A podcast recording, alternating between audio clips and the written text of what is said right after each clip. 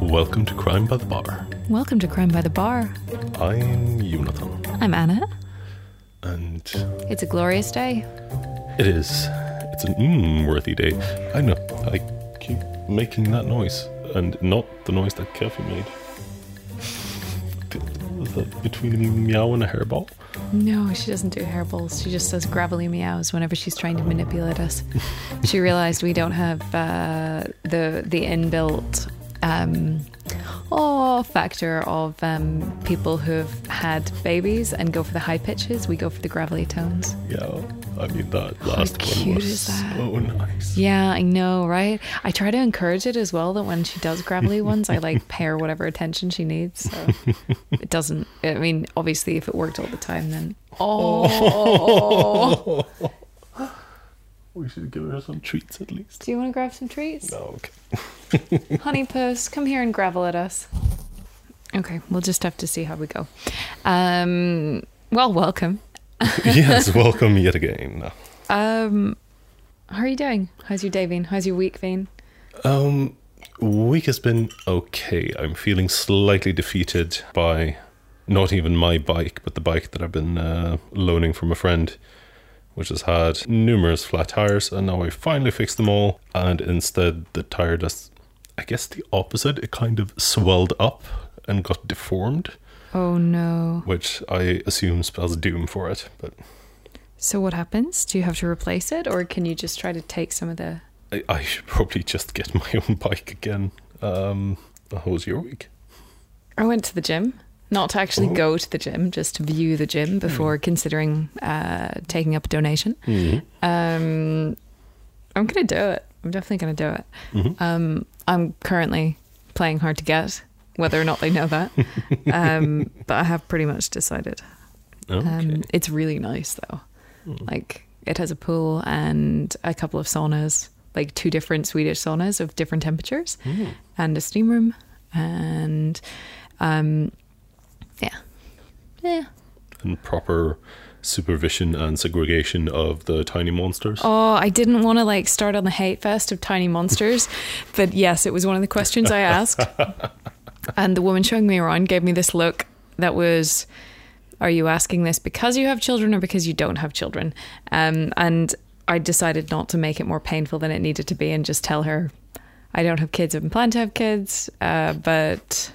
yeah, I'm, I'm just wondering what the story is. And she's like, well, over 14s are allowed in the gym, which is sort of fair enough. Over 14 I suppose. yeah um and i didn't see any kids whenever i was there and um but yeah.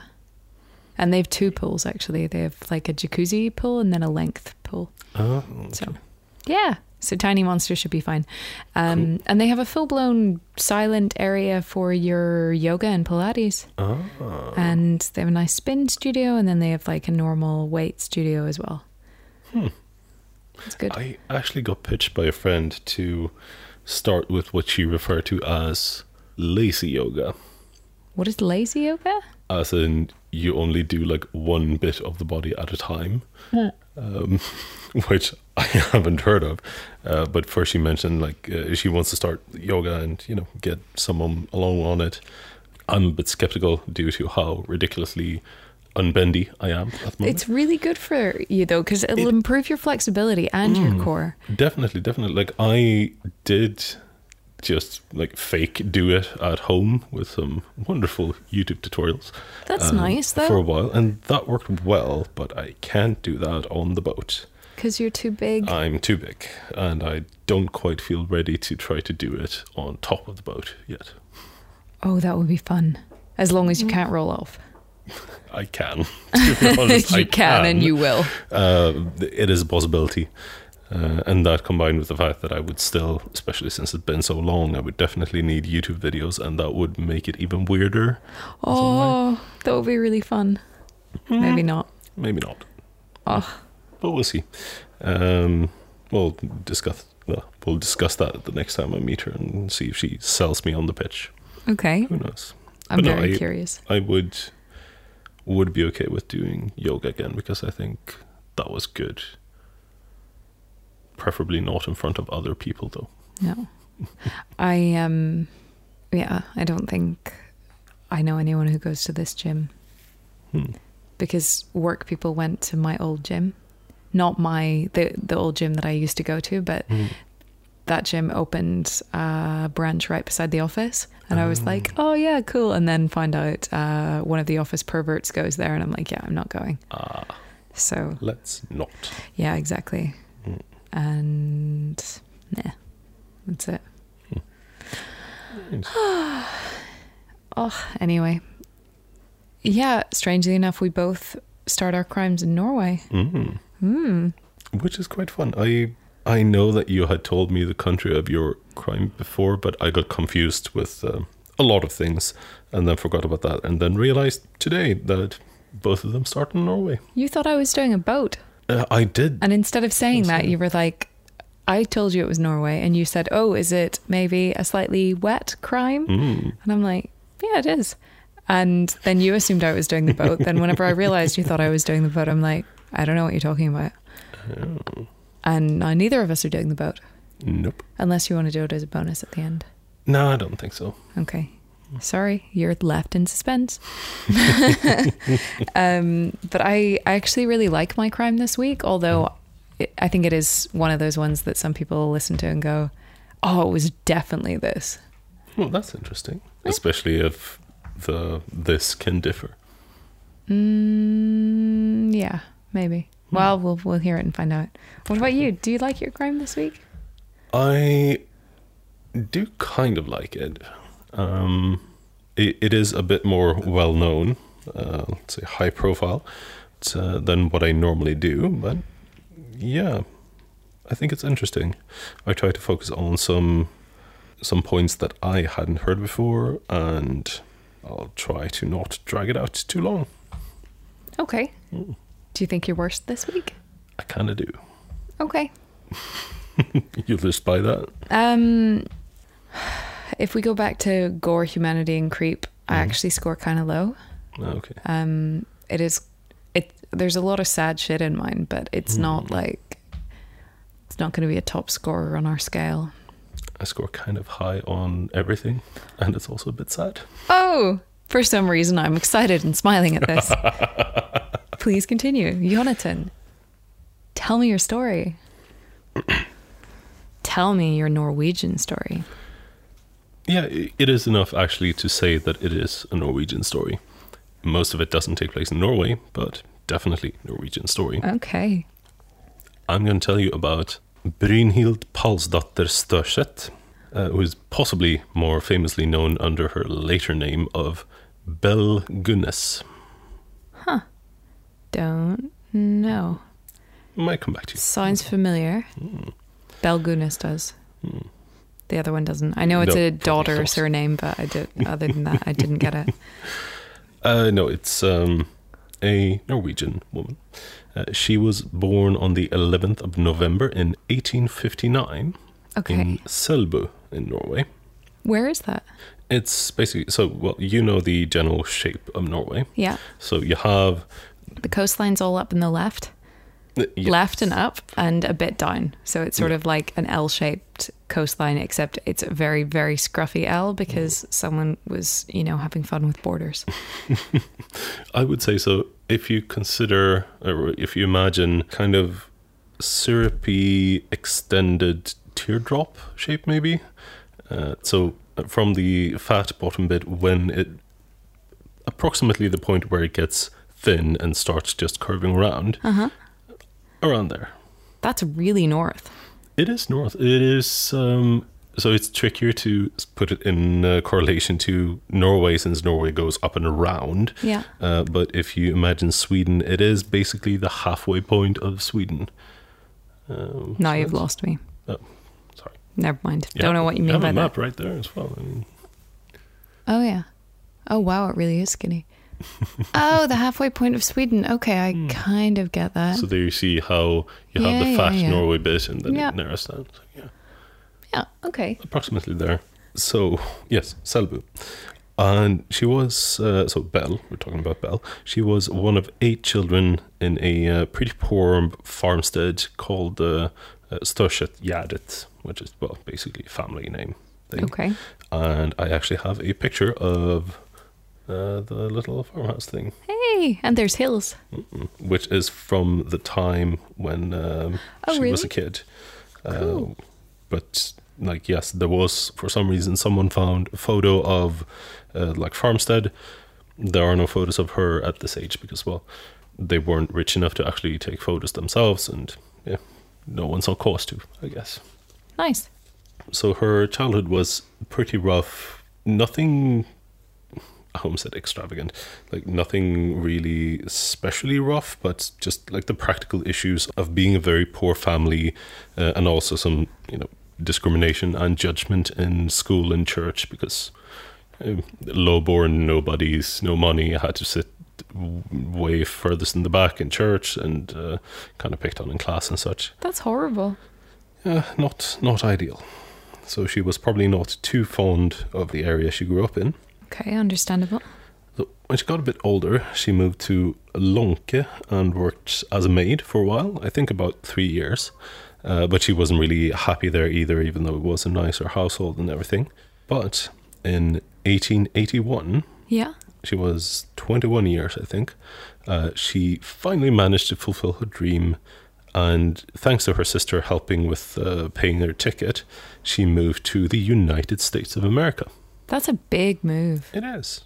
Her sister had moved away as well with her husband earlier. Yes. Um, so she, as in Belle, boarded the boat uh, Tasso and traveled to Chicago. So I said Belle, but she was still called Brynhild here. But Before she realized people are not going to be able to pronounce this shit. Actually, yes. uh, so after she came to America, after a while, she kind of followed her sister had done a similar thing and changed her name to Nelly instead. Uh, so um, uh, Brynhild changed her name to Belle, which was slightly smoother, I suppose. Yeah. Um, so by 1884, so three years ish, Yeah. uh, she had kind of uh, settled in, moved around, got some circles, and in this year she married a Norwegian man. Hey. Okay, so it's very much Norwegian. hmm Okay. It gets more. Uh, that's a weird sentence. We'll see more.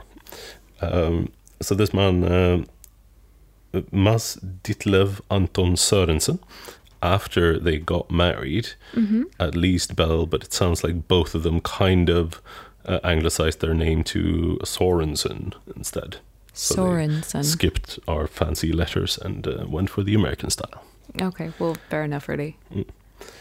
So, uh, according to uh, one source, um, uh, Sorensen, Mr. Sorensen, worked uh, night shifts as security for a shopping mall, but still kind of owned a decently fancy house in Austin on the west side of Chicago. Very nice. Others report that the uh, the couple opened a confectionery store together, um, which d- did rather poorly for them. Oh. Didn't go too well uh, until it burned down Ooh. uh, and they Sugar. collected a lot of insurance money and then bought an either a fancy house or an even fancier house. Wow. Okay. So yeah, they they came out of that on relatively on top at least. Okay. Uh, but even though they got this fancier house, uh, Belle had gotten more used to the fancier presentation and lifestyle. She had gotten into some more interesting circles, I guess, and she had a taste for more. And it kind of looks like she might have thought that her husband could not really keep up with this. Uh oh. We've gone a long way since her family in the farmlands of Sweden. Oh yeah, yeah, yeah. Sorry, of Norway. Thank you. Bum, bum, bum. Um, so the Sorensens had together four children, though I couldn't find the specific, like no birth certificates or anything. But I couldn't find uh, like concrete mentions on these children because some speculated that at the very least the first ones, possibly all of them, had been adopted. So it's not quite sure when she first gave birth, basically. Okay. But uh, the children were uh, Caroline, Axel, Myrtle, and Lucy. Wow, we're really going for American names. I- And I'm saying them in a row now, but these are all the little monsters that came out through this union or in conjunction with it, at least. uh, so, aside from these four, they also, at some point later, took in an uh, orphan that was very clearly no, no, this is like an adoption caretaking thing. As in, we'll give it back, or just very open about it not being theirs. They're very open about it not being theirs. Uh, like, give it, she was orphaned. She was called Jenny Olsen. Um, Jenny or Jenny? Jenny. I, I assume Jenny, but Okay. most of this I read on a Norwegian site, so I might be going back and forth a bit. Okay. Unfortunately, however, in 1886, Carolyn died Uh, oh. when she was like, we're talking infant stage, really, really young. yeah. Um, allegedly, she died of acute colitis, which is something that can share a lot of symptoms with certain kinds of poisoning. yeah, I was going to say, because that's a stomach ailment, right? hmm It's the um, Digestion. Mm. Yeah. So it it often, I believe, presents as having stomach pains or having nondescript pains in Mm. your abdomen, sometimes combined with vomiting, sometimes combined with diarrhea, um, generally combined with cramps. Am I hitting all your you're symptoms? hitting all of the stuff. This is perfect. Yes. Yeah, can see how that could have a lot of the same symptoms as certain types of poisoning. hmm Creepy. Ugh. Creepy, and it's, creepy. so yeah, there are a lot of dark points. that We unfortunately start with one pretty soon. The second one is in um, 1898. Mm-hmm. Alex, one of the other children, Mm-hmm. also passes away at a similar age, got the same diagnosis, Interesting. and um, both of these children had life insurance, though. Is I I've never asked any friends of mine do they have life insurance on their kids. I don't feel like it's a normal thing, but maybe I'm just being super naive. I can't see myself thinking of that as a parent, to be honest. I mean, uh, under what circumstances do you get life insurance? It's only really to protect yourself against some kind of investment or financial commitment. Yeah, or like when so I like think a, of a mortgage is a you know investment slash financial commitment so you have to get life insurance to make sure if you have a joint mortgage with your partner or your whoever then then you're protected. If one of you dies and all of a sudden your income is half or less or whatever. I've never thought of the mortgage thing. yeah. I, I just think in general of making sure that people more often than not uh, your own little monsters yeah. will have an easier time if you pass basically. But oh yeah didn't ever think about that huh. joining perspectives wow okay yeah fair enough um but the other way around seems You know, this Stranger. sounds this sounds really heartless, but I can understand if you've invested a lot financially in your child. For example, um, Tiger Woods' dad is probably like whenever Tiger was seven or eight, or um, Max Verstappen or Lewis Hamilton or um, anyone. It's like the, this kid is doing is doing well, and I've spent a lot of money on uh, cars and golf clubs. So um, let's let's make sure I get that money back if something bad happens. Maybe more, Oh. maybe more so in uh, go karting and F1 because it's like, you know, kid could get quite messed up quite quickly. Okay, this is terrible. this is kind of terrible and I have not gone down there But do you understand where I'm coming from? It's like how how much um, did uh, Jensen Button, Lewis Hamilton, Max Verstappen's parents sink into them getting to the professional level where they're capable of entering F1? I mean, it must be hundreds of thousands easily. Th- this is probably true but I bet they didn't take out life insurance on them either. Or if they did, it was probably. You're right, Kelfie. I should just shush. But just to round that off, even in that, you know, positioning, think of it as an investment in that frame. Like you wouldn't think of that like before the kids are basically sentient beings, like before they're articulate, like when they're like tiny waddling infants. Yeah, unless unless it was like a, a whole bunch of IVF for it. Like it was like I've spent all my money on getting IVF done. This was our only chance. I don't have the money to ever do IVF again. Then That makes a lot. of that sense, makes a bit more sense. Actually, That makes a lot of that sense. makes yeah. Hmm. a lot of sense. Good, good job, Anna. You finally not sounded like a terrible human being. Um, yeah, I think that's also a good reason to do it. I think that's the Hmm. only justifiable reason. That is a good one. I mean, I'm pretty um, sure that not hap- that did not happen here, but Well, I mean, how long's in vitro been around for? Probably not since the late 1800s. probably not. No. Um, I, if you, yeah, if you have any insight on life insurance on kids, really curious to know about that because I have no idea. Let us know. Maybe it's not weird. Maybe everyone does it and no one talks about it. I don't really want to text anyone out of the blue and say, "Hey, do you have life insurance in your kids?" But um, especially if they That know I'm doing this. Well, I mean, if they know you're doing this, that would be understandable. Yeah, that's probably without less the context weird. of a podcast. If like any of my friends would text me that, and I had kids, I would be like, You're not maybe we over. need to move. should we? Should we move? Skip country? Yeah, definitely, or at least say we've moved. Mm. Okay, life insurance on the first two kids that are both dead Yes. of the same fucking symptoms. Mhm. Like there was a. Uh, we're talking uh, a lot of years in between them, Mm-hmm. but still, thought it made sense to mention them together. How many years? Twelve years between the deaths. That's a lot. Yeah. Mm. Wow. They were together for a pretty long while, the Sorensens. So that uh, so Alex passed away in '98. In the year 1900, the naughties, the Uh, naughties of the 20th century. yes, uh, on the 30th of July, Belle's husband died suddenly, Whoa. approximately symptoms? as suddenly as my sentence made it uh, sound like. symptoms, symptoms, symptoms. So I can shush. We- we're yeah we're we're not entirely sure and we'll get to why but um first off like in conjunction with his death there was a statement from uh, the couple's neighbors who said that Mats was playing in the yard with the kids and then just a few hours later he died That is. so they were rather surprised at this because he seemed to be sprightly and happy and bouncy yeah, that is a Hmm. bit weird. So the doctor performed the autopsy a dr mulder uh, he like Mulder and Scully. Uh, no, not Mulder. It's O U Mulder, like Smolder, I guess. Oh. But- Dr. Mulder, he knew the family very well.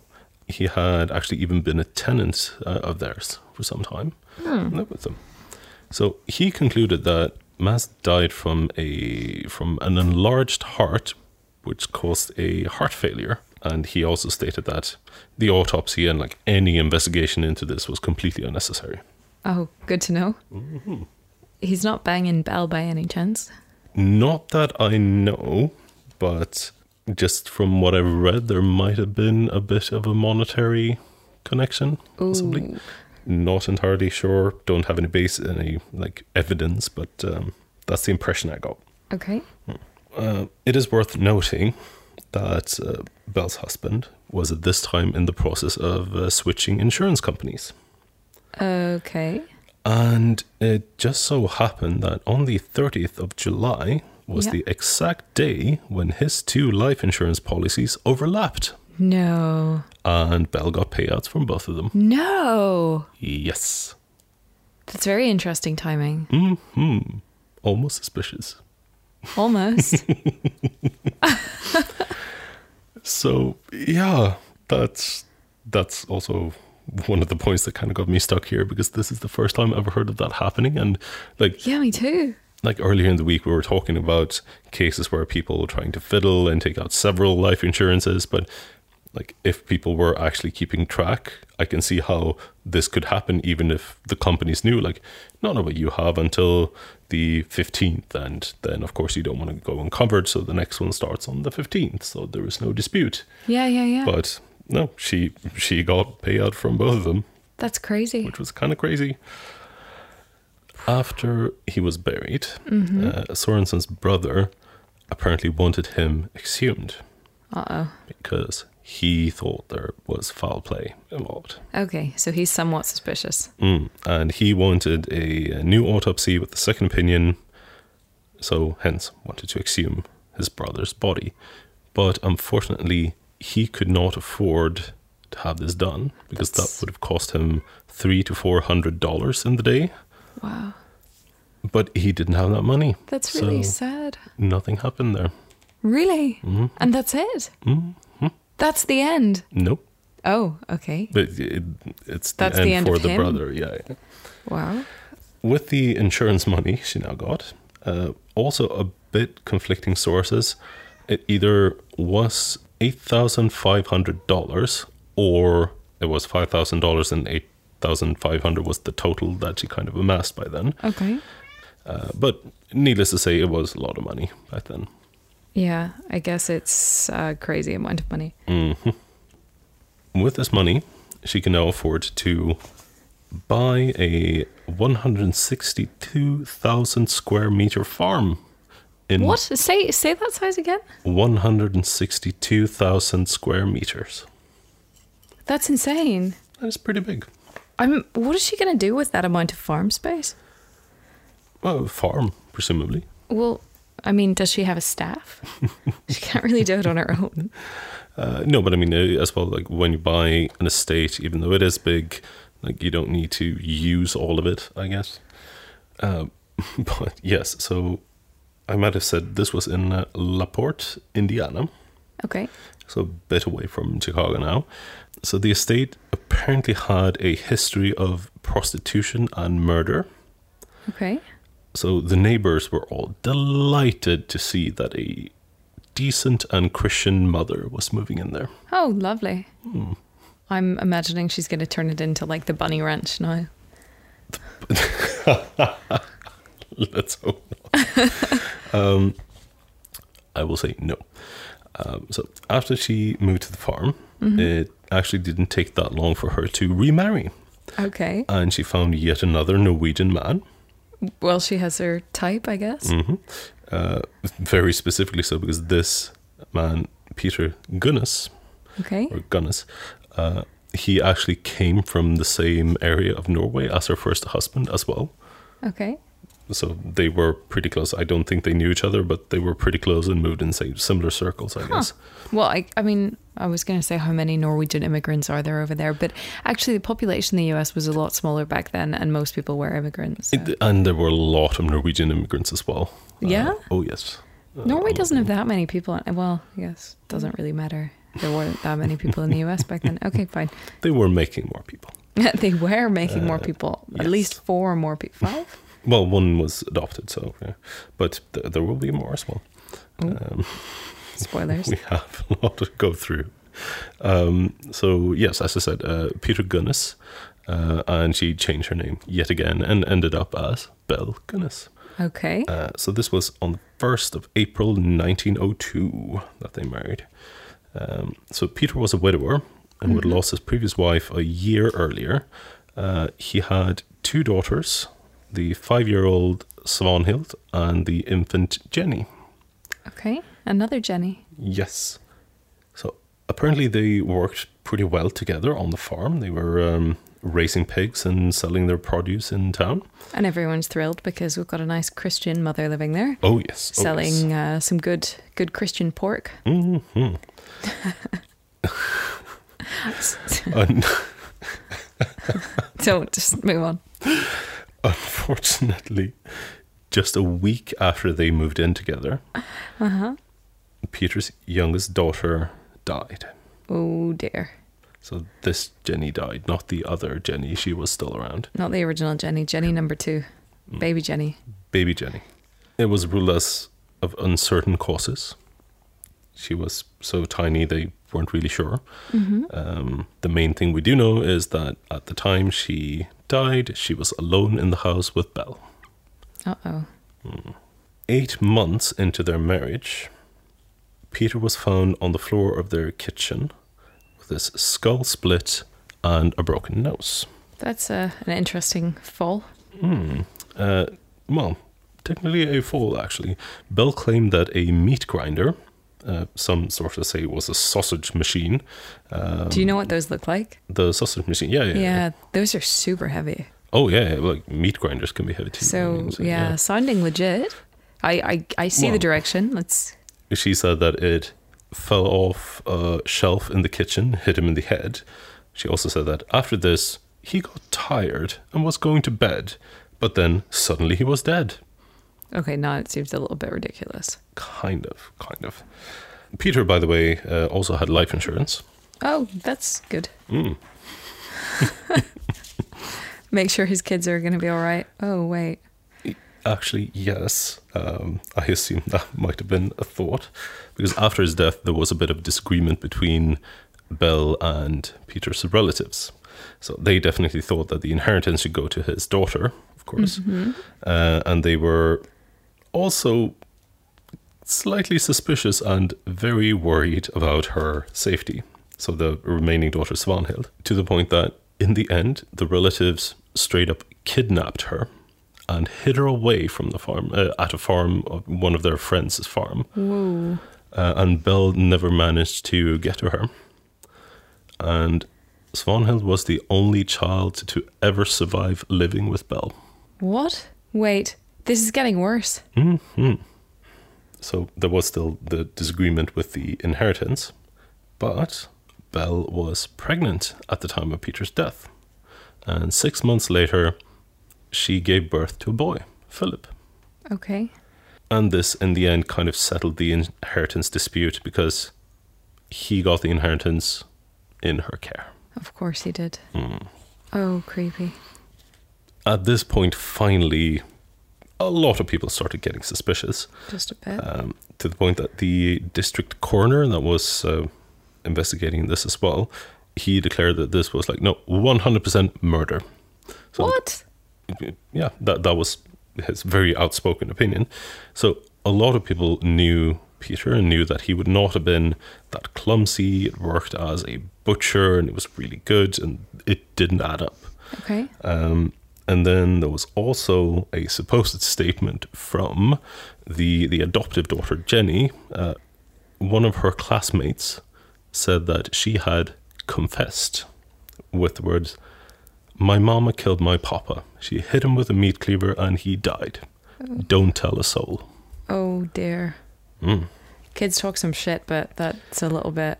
Yeah. Uh, so when this was brought up and she was questioned about this, she completely denied, uh, as in Jenny, completely denied that she had said that. Oh, little honey. Which, like, it could be either way, but Yeah, and be. always still appropriate.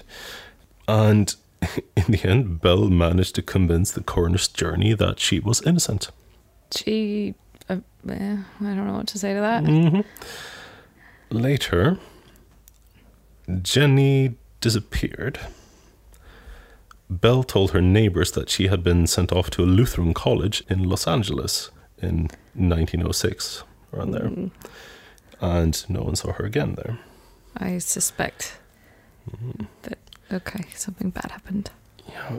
At this point, Belle was pretty well off financially, but still not satisfied, it appeared to be the case. Um, so, up to this point, she had run the farm herself after her, her last husband passed. But in 1907, she hired a farmhand named Ray Lamphere. hmm Uh, first non Norwegian name here. Well, no, sorry, the doctor. So, around this time, she started putting out a lot of like Lonely Hearts ad. Hold on a second. I think I might know this one then. Hmm. Continue.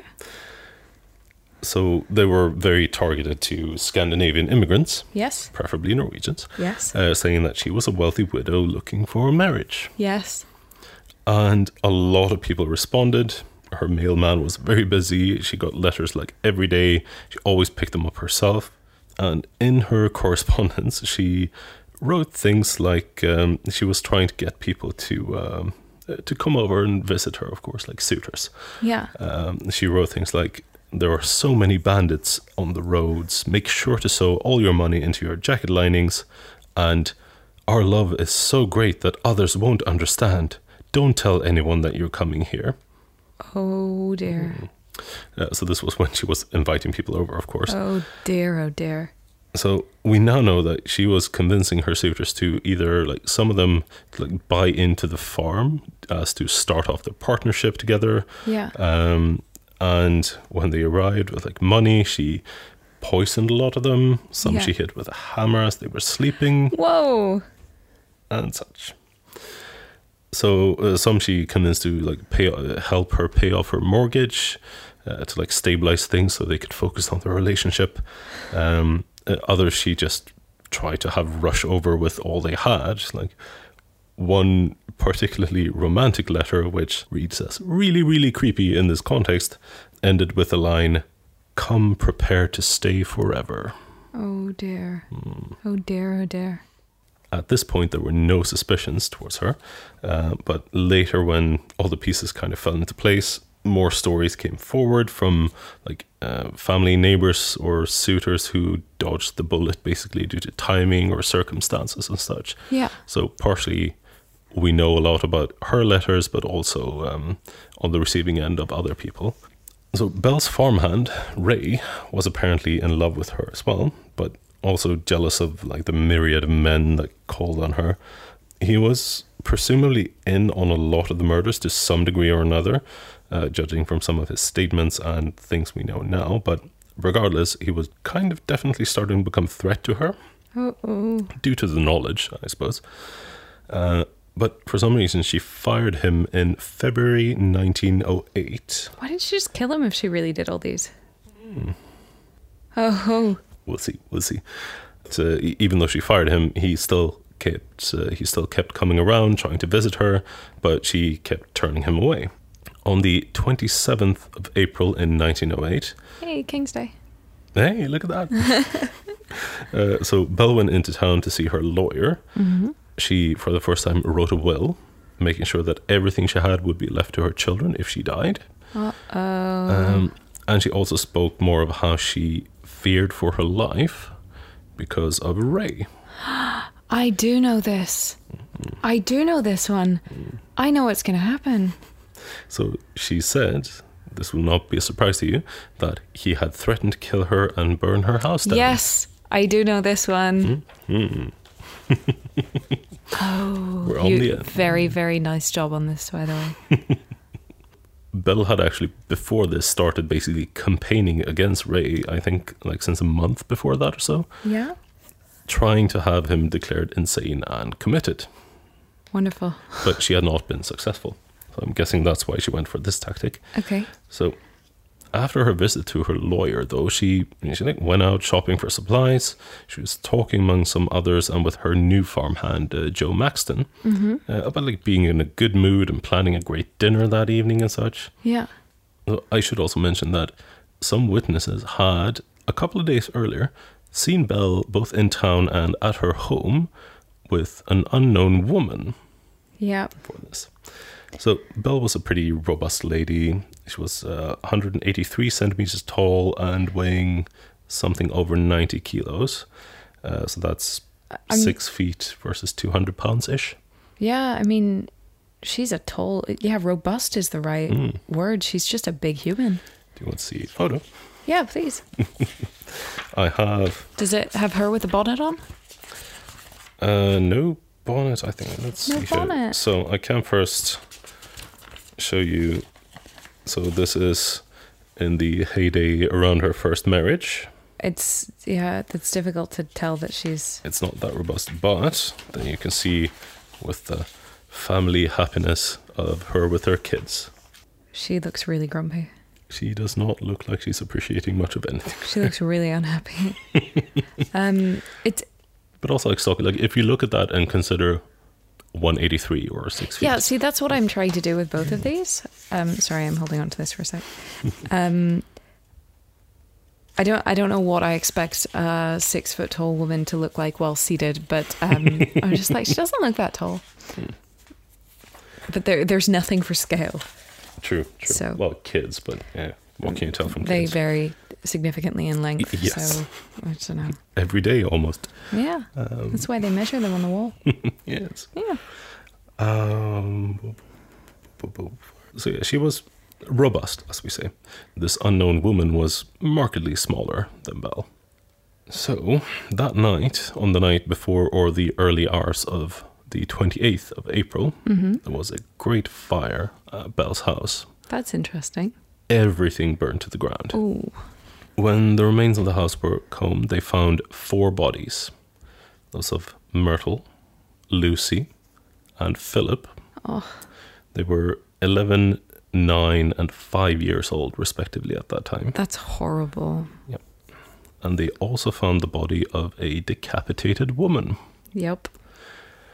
So there was some debate raised since this body appeared to be much smaller than Belle's would have been. Shrink in the fire? That was put forward by a lot of people. Actually, no, no, all the fat will burn off and you'll look tinier.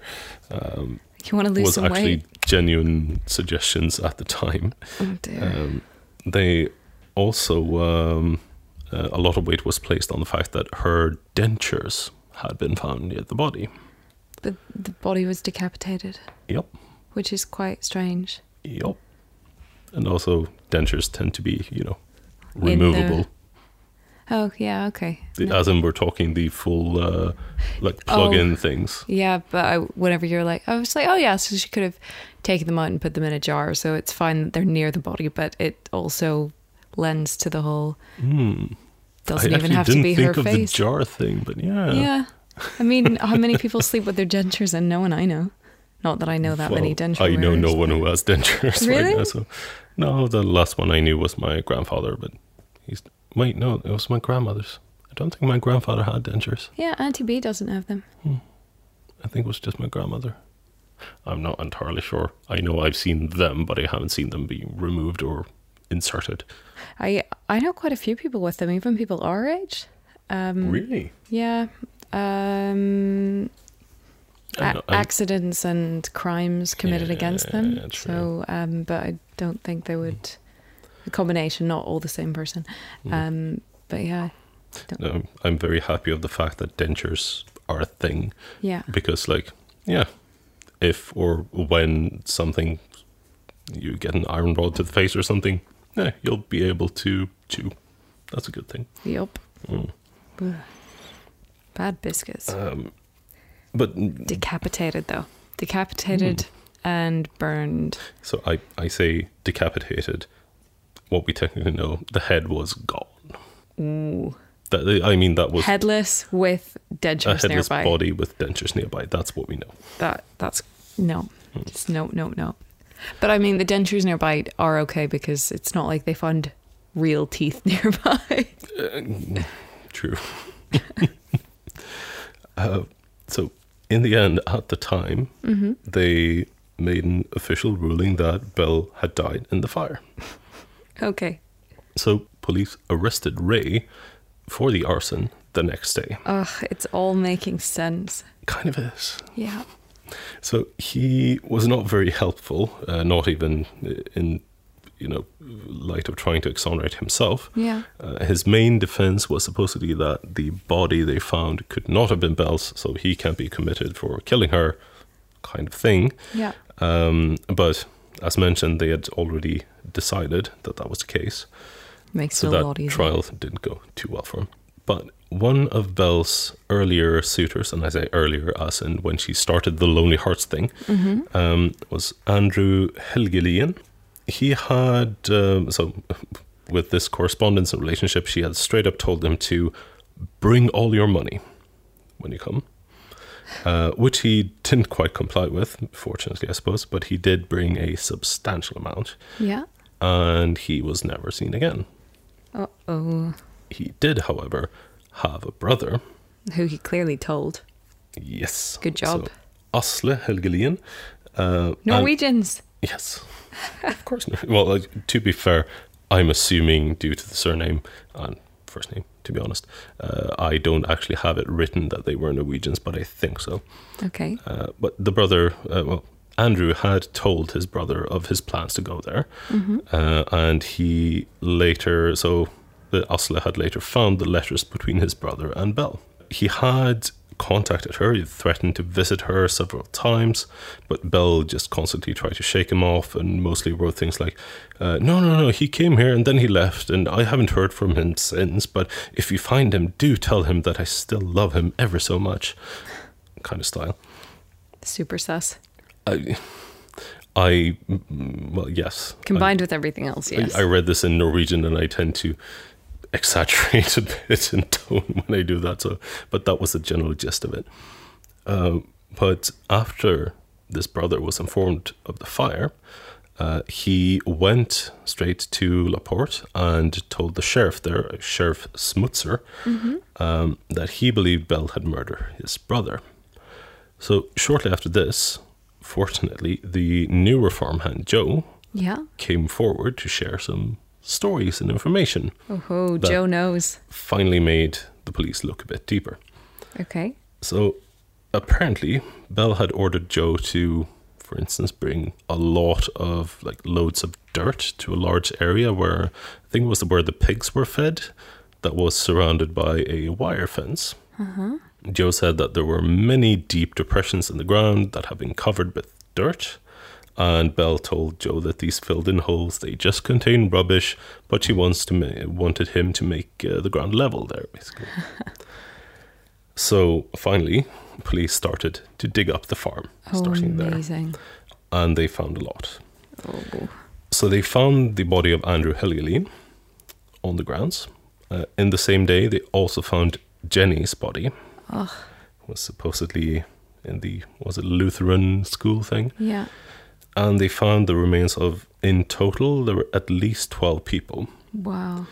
So the excavation was like really crude and sloppy, and that combined with decomposition and the general damage done there, Yeah. it was pretty impossible to make an accurate count. Wow. And it was not made easier by the fact that the crime scene kind of became something of a spectacle. So everything from journalists to onlookers, rubberneckers, kind of flooded the grounds, and which definitely didn't help as a crime scene. Um, people were actually walking around selling food and drinks to onlookers Oh, no. while the excavations were ongoing. Oh, I don't imagine that's something that would make anyone hungry. So this isn't the worst of the photos, but this is. I saw several ones. This is kind of the most believable one, I guess. But just this photo with Wow. crowds It's just a roaming, full on country fair. kind of. As they've cordoned off a bit that they're digging up, but like Mm-hmm. everyone's just gathered around it in little groups. hmm That's madness. Really is. Can understand why she won the big farm now. Well, yeah. Probably did work all the ground.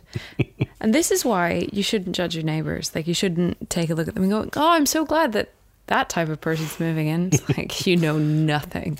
Observe and wait for the evidence. Yeah, just observe and uh, assume the worst in everyone. Mm. True. Even back in this time, though, uh, a lot of people after this went down kind of criticized the sheriff, saying that he apparently stopped the diggings before all the bodies could be found. Oh, creepy. But uh, Imagine as buying it next.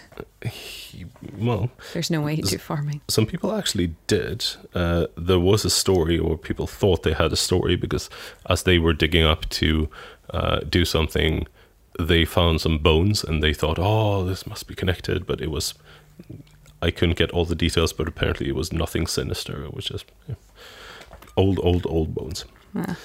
Um, but as the investigation here, uh, the investigation and digging went on, more reports started coming in from friends and relatives of people who had mysteriously disappeared, Oh, which with high probability might have been taken out by Belle. We don't have an exact count, but it is generally accepted that she was probably behind. There are some speculation that she might have killed over 40 people in total, wow. uh, but definitely more than uh, what they found. and a candy store. Oh yes, and the candy store. Killed the candy store. One final note that I will bring in, mostly because you said something that really reminded me of this, but I didn't want to say it. Okay. But I haven't been able to corroborate this, but I saw, especially some Norwegian sources that had dug up this, might be just rumors, but apparently Belle was rather famous in town Yeah. for how tasty the sausages coming out of her farm was. no. That Oh, was that's gross. Just as a note, nothing confirmed, but like even when men- mentioning like meat grinders and sausage making machines, Yeah. of course they had pigs. They were making sausages, and just like, oh yeah, that might be a thing. Oh dear. But in the end, no one knows what actually happened to Belle. Like you might believe that she Yeah, was burned she in a fire, away. but Oh, come on. She made it away. I think so. I think so. You okay? It's one thing losing your head or um, losing weight as a result of uh, being burnt, but you don't shrink in length slash height. Uh, so and I, I am familiar enough with. I, I actually don't remember any of the early stuff. I guess any coverage I've read or any stories I've read about this. They really focus on the ending. Um, so I love the way you've done this, but um, I'm sure I have heard of this, and I'm sure they they measured the corpse somewhere along the line. one would think. So what I know is that in 2007, they actually finally got permission to exhume the body of Oh. the headless woman. Oh wow! in an attempt to be able to determine something like either way. Uh, they were hoping because they had some pieces of either evidence or relics from the family. They were hoping to find some kind of DNA to compare with, uh, but they couldn't find like a viable base to compare from. Well, Yeah. but this hasn't led to anything. There haven't been any breakthroughs or anything. But Well, she did kill all her kids, so. yeah, that too. Ugh. All but, well, okay, well, all but one step kid, I suppose. Yeah, because they got away, mm-hmm. and you can't DNA test the because step kid. of a kidnapping, which I think, like, well done on that family, seeing like managing to get away with it, and I can imagine that they were all pretty happy with that decision in the end. Yeah, it's one thing when it's like, I can't believe you kidnapped my step kid, but it's like, mm. no one really has anything to fall back on there. Nope. Defense, that is, to fall back on. That is a very nice story. That's my story. I'm very. I was pretty sure that you knew of it at least, but um, I um the whole beginning of it was not familiar to me. I think I maybe know it as the Lonely Hearts Killer or something like that. oh, okay. Yeah, because I'm definitely familiar with the writing bit and, uh, yeah, Hmm. definitely familiar with the end bit. I've heard it referred to as what was it, the Black Widow of the Heartlands, or for some reason something Bluebeard, like Lady Bluebeard or so, I guess, Why? because well, Bluebeard kept killing uh, women he got involved with, right? Or I I, don't don't remember the specifics of the tale, but Don't know. I assume that's a connection, but I mostly remember Bluebeard as a character from um, Fondness for Decapitation, but that's from the Fables version of it. I I'm not familiar with any of this. I don't think I know the story of Bluebeard. Oh. I probably don't know the original, but We should see. we should do a special on that, maybe for our fiftieth. um, on uh, apparently real life uh, murder legend things. We'll I'll make a note. Okay, do make a note. But uh, I do get the impression that you think um, she was not in the fire. No, I I'm so sure I've heard that tail end of it, and I'm sure. I mean, for a start, she would have killed him. I- I mean, up until up until the point where they start digging up the farm. Okay, maybe it was just bad luck, really, really, really bad luck. Um, but she would have killed the farmhand. It's just too set up. Yeah, yeah. I mean, it is set up for a setup, basically. Yeah. Um, and we know she was fine with killing whoever she wanted. So the only reason she wouldn't have killed him is so there was a scapegoat. Um, And she would have had a lot of cash on hand, I can imagine. yeah. Interesting she made the updates the will. I guess it's just part of the drama. I, I assume so. Yeah. I'm pretty sure she did not expect to be outlived by her kids. Yeah. Uh, and um, But I yeah, I mean that would lend a- credence to the like, no, no, I'm fearing for my life. yeah, for sure. And um, on the off chance one of the kids survive, then there's your consolation prize. Ugh. That's a weird way of saying it, but yes. Um, but I wonder what happened to her. What age was she when she disappeared? Do you know? Oh, that's a good question. I'm gonna do math. Thank you. Um, So, so 60, she would 80, 90, be 49? exactly. Oh, no. Uh, she was born in November, so she would be 48. Ah, true. And you're right, Hell's Belle, the Black Widow, or Lady Bluebeard. Lady Bluebeard. Um, wow. That's mad. That's totally mad. Mhm. Um, really great choice. I do try to surprise you more, but at least I snuck up on you. You thoroughly snuck up on me.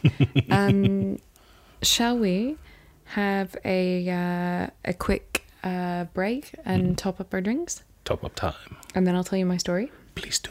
which is uh, pure Norwegian. But yours was pretty solid Norwegian. Counting, you know, The amount of Norwegians Norwegianness per capita involved, yeah. Yeah, you did well.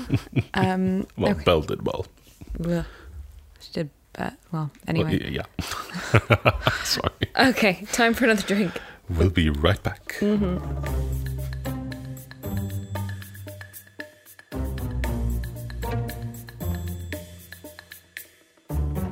Okay, we're back. We are back. Um, topped up and hyped up, maybe? Yeah, I'm I'm feeling quite quite fuzzy and buzzy. Mm, Um, Same here. So we have a problem with this one. Oh no. Um, I, even though according to my DNA, uh, I'm something like twelve percent Norwegian. oh right, yeah. Um, no idea where that comes into it because I thought I was pure Dutch and pure Irish. Well, with a, I mean, a little bit of Scottish thrown in with the Irish side, and yeah, but if you, especially if you have Scottish, then you're gonna have mostly Norwegian. except the Norwegian Danish. comes from my dad's side. Yeah, but that also makes sense because we went along the um, uh, went along the water. Oh yeah, you're general. you're all boat people, right? Yep. And with my surname, it makes sense, sort of, Yeah, true. kind of. um, okay, but the problem we have, Mm. I am not Norwegian, and I don't know how to say any of these words and names. So we have two options. Either you are my um, translation person, and I point at a word, and you have to say it, and then I have to repeat it. Um, and feel free to jump in and like correct me whenever I say it badly, or we just let me uh, clump through this, and you have to cringe at every word I say and avoid looking at it so you're not cringing too badly. I say we'll let you roam free. Really? I'm okay with being corrected. If, if there's something horrible about it, I mean, when it comes to names, I will probably make mistakes as well because yeah, Norwegian intonation is for me, as in the one I do, is either too little or way, way, way too much. So I probably can get corrected on everything I said last one. Okay. well, so. Well, can you can you just say um those it, it's the name of a lady. Ingeborg Sjöber. I assume it's a soft case, so Sjöber, possibly Köber. Okay. Um Cool. you, You got it. have you heard of Ingeborg Scherber?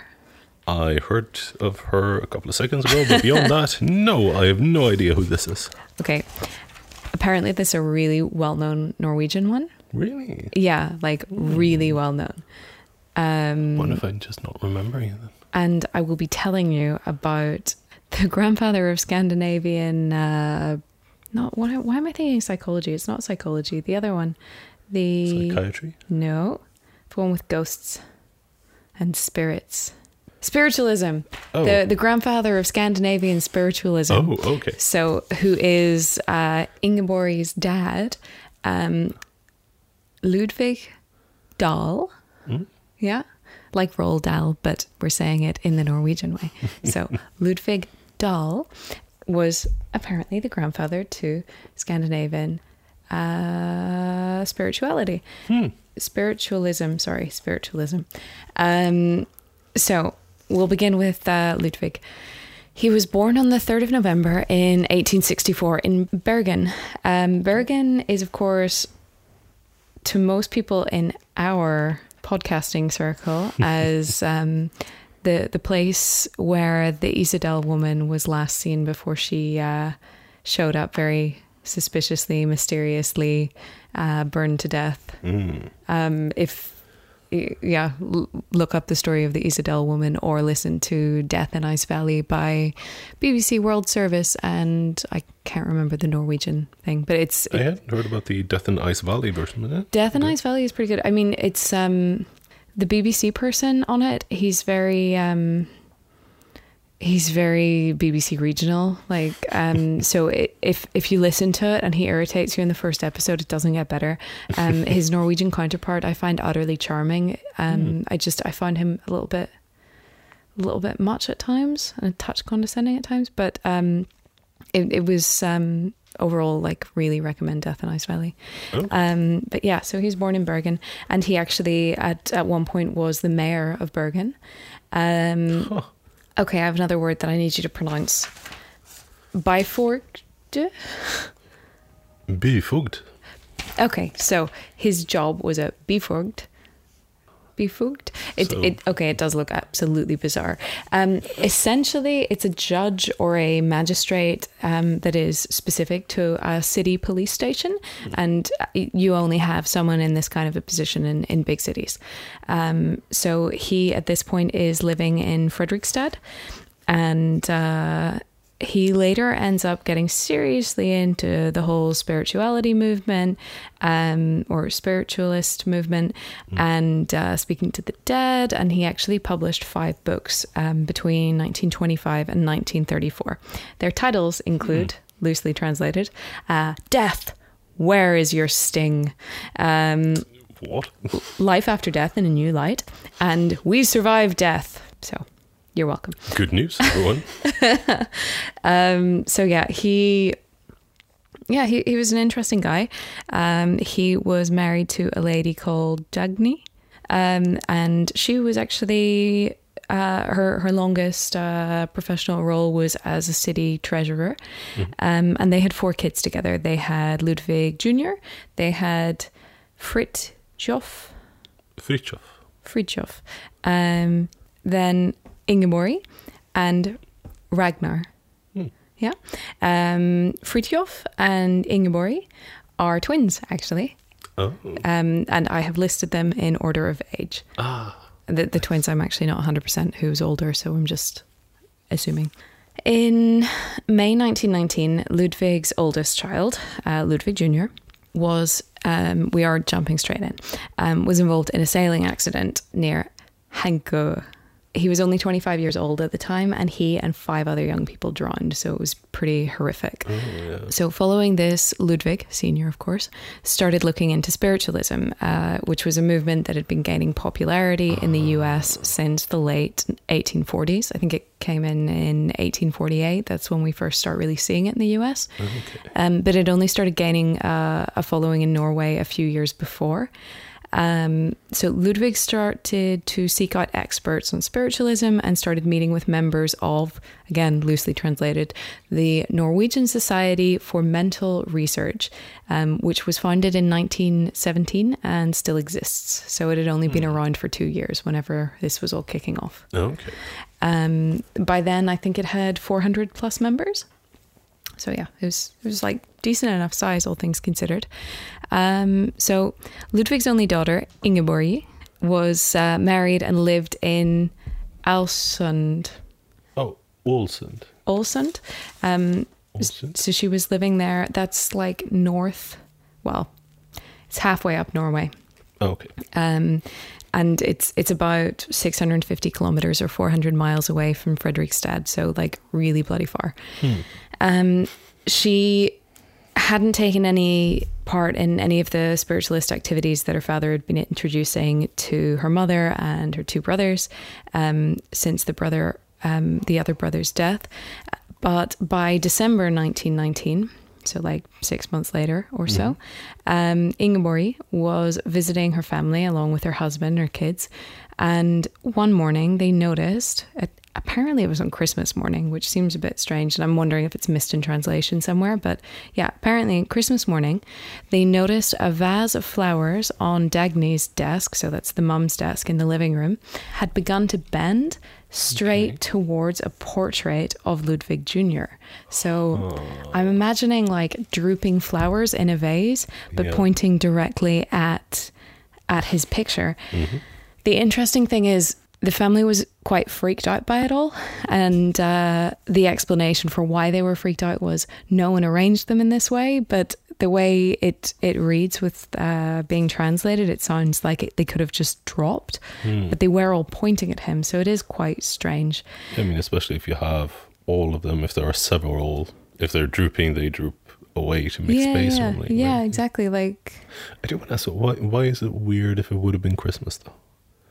Uh, I, I just think it's a funny coincidence, and there's something else that happens later Oh, on okay. uh, Boxing Day, Oh. and I don't know. It's just it's it's strange, but there were. This is super famous in Norway, and there are only a, a smattering of uh, English sources, and the English sources were all incredibly unreliable. Ah, Um, so I I've tried to avoid using anything from an English source, but I'm sure I've uh, had a bit bleed in here and there. Anyway, so as you would, it's it's Christmas. You're with your family. It's the first one without one of your brothers, and all the flowers in the vase are pointing at his face. So I know. Let's have a séance. Oh, of course. Yes. Um, so nothing interesting happened during the seance. Big disappointment. However, afterwards, uh, the three kids were talking, and Ingeborg was leaning one handed on the table. Whenever she tried to walk away, her hand was glued to the table, like she couldn't move it, totally stuck. She screamed, totally freaked out. Um, Fritjof and Ragnar then tried to help pull her hand away, um, and it was not working at all. Um, and then they heard some mysterious banging noises that seemed to come from the table itself, and then she became unglued.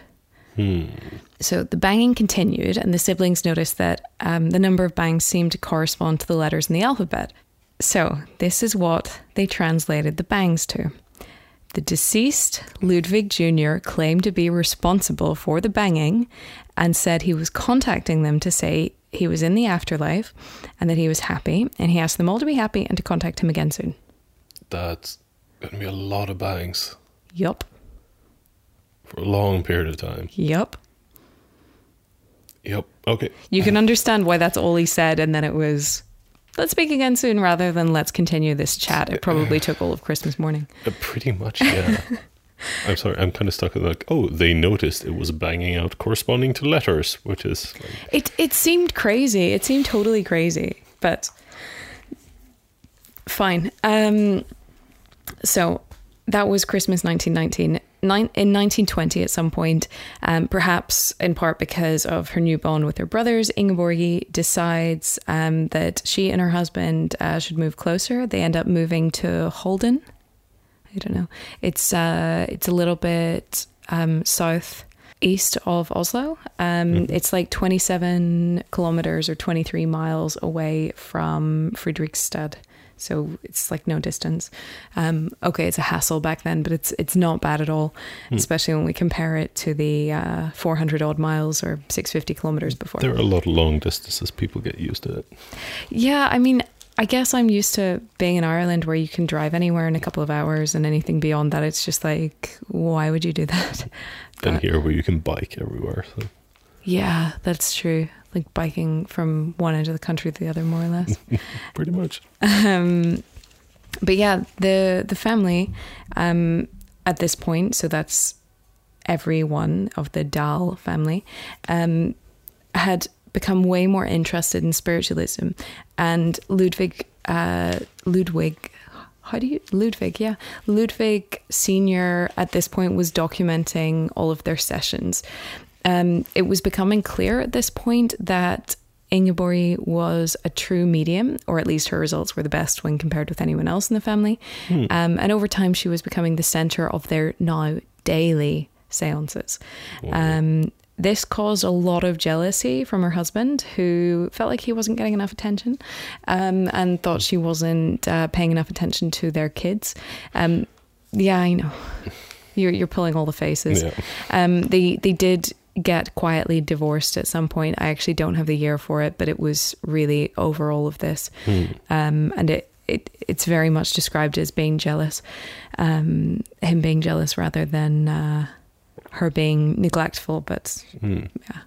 um, so if we fast forward another couple of years, so by 1923, the family had moved on from interpreting the banging because that's literally what they had been doing for all these years in the seances.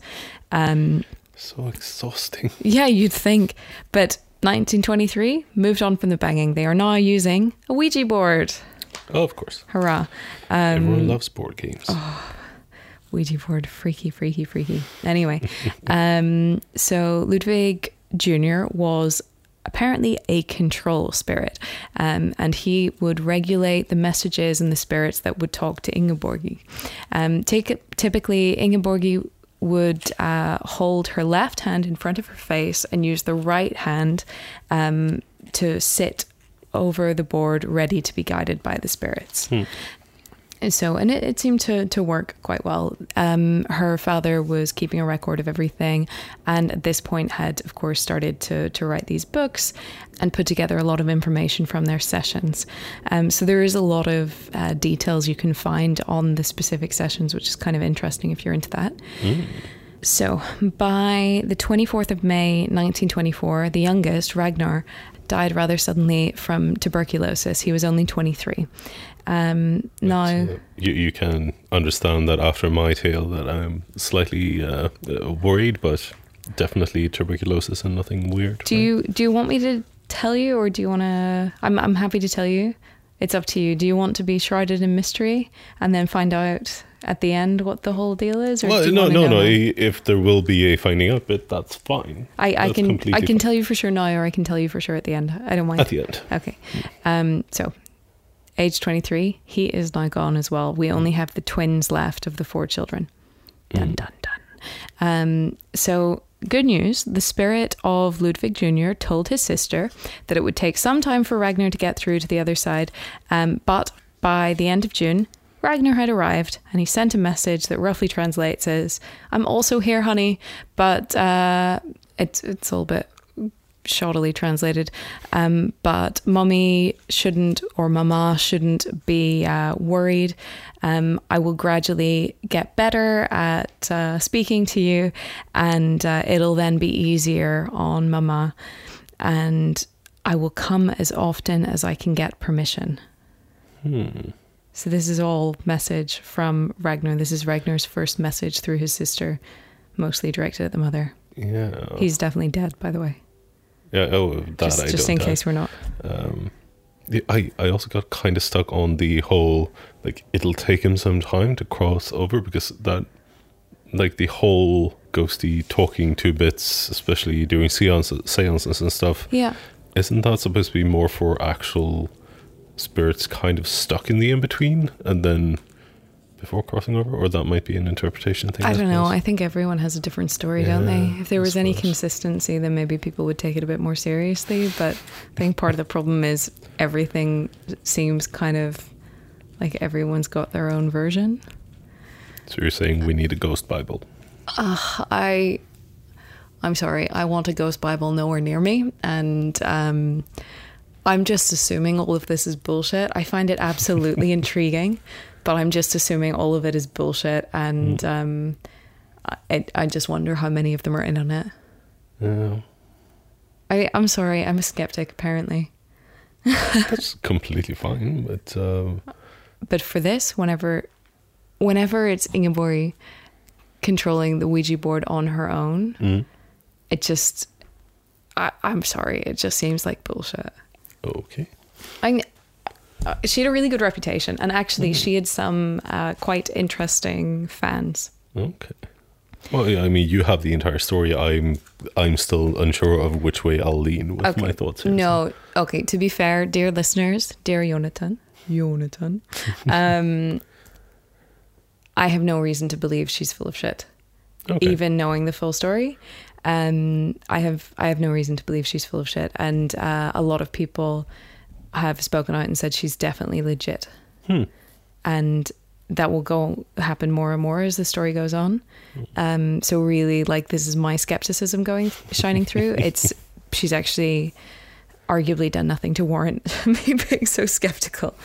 Um, anyway, so back to Ragnar's first message. Um, so the message, uh, also talking to his mum, uh, well, sending the message um, to his mom through his sister, uh, apparently brought great relief to Dagny, the mother, which I think regardless of what the situation might be, I, I actually don't have a problem with that. I think anything that brings comfort and relief to someone in pain, um, in principle, is is a good thing. Mhm.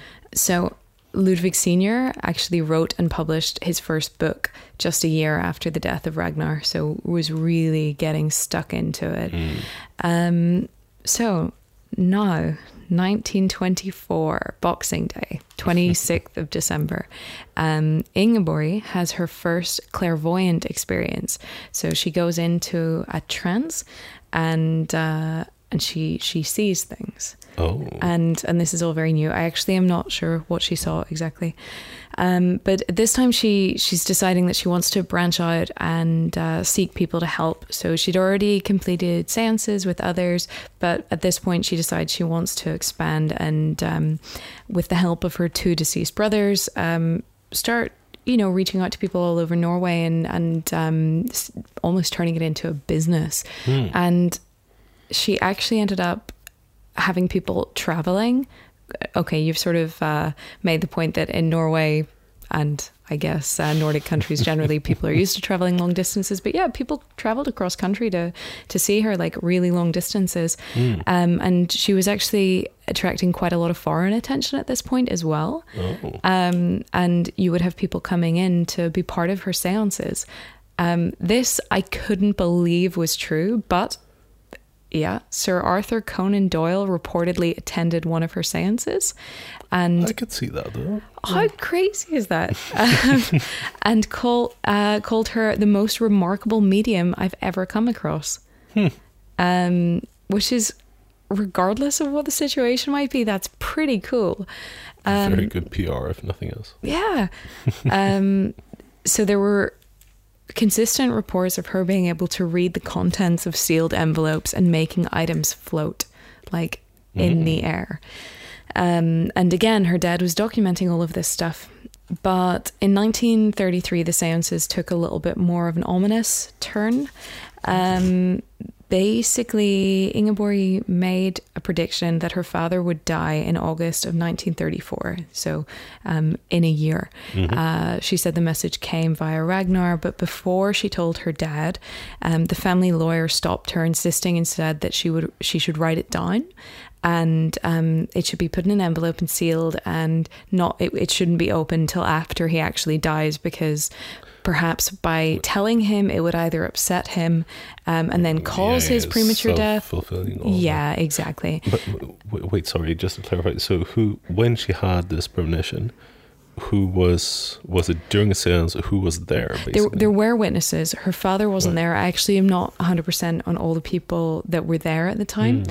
because at the time it wasn't taken very seriously. Um, Hmm. She had made a few other death predictions before that um, I don't think had come through or Hmm. come true. And, you know, it seemed not sketchy, but it just it didn't seem that interesting or significant. And um, maybe it's one of those things where things can go in different directions and in one path i you know it just of course, of course. I- I'm I was mostly curious on how the lawyer came into the discussion. the lawyer was uh, there in the house with the seance at the same time by the sounds Just of things it kind was of randomly. yeah no like i think they're all very close anyway they did seem super close knit there was a big change after the death of the first brother Mm-hmm. um and yeah they they seem very chummy um but around the same time there was another uh, medium astrid Stolt Nielsen.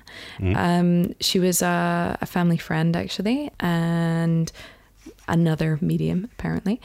She Astrid had a really similar uh, warning to Ingeborg. Uh, this time, it it was um, through Ingeborg, and it was once again a code.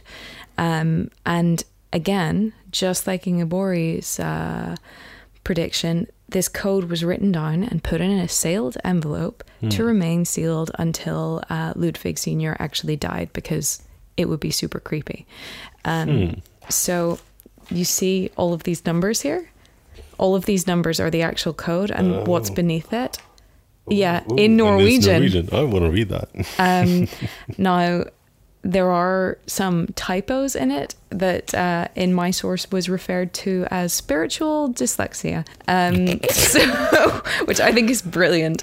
Um, actually, but I mean, come on, like I would accept hypos. I would accept. Oh, we miscalculated the knocks, or the numbers were wrong. well, I assume that's actually what it was. I spiritual dyslexia is just.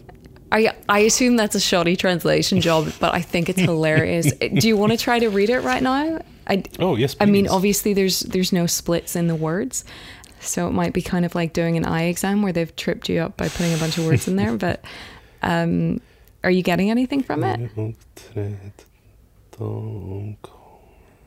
It's something like in the. I'm trying to account for um, Spaces and spiritual dyslexia. uh, the spiritual dyslexia is, but like in the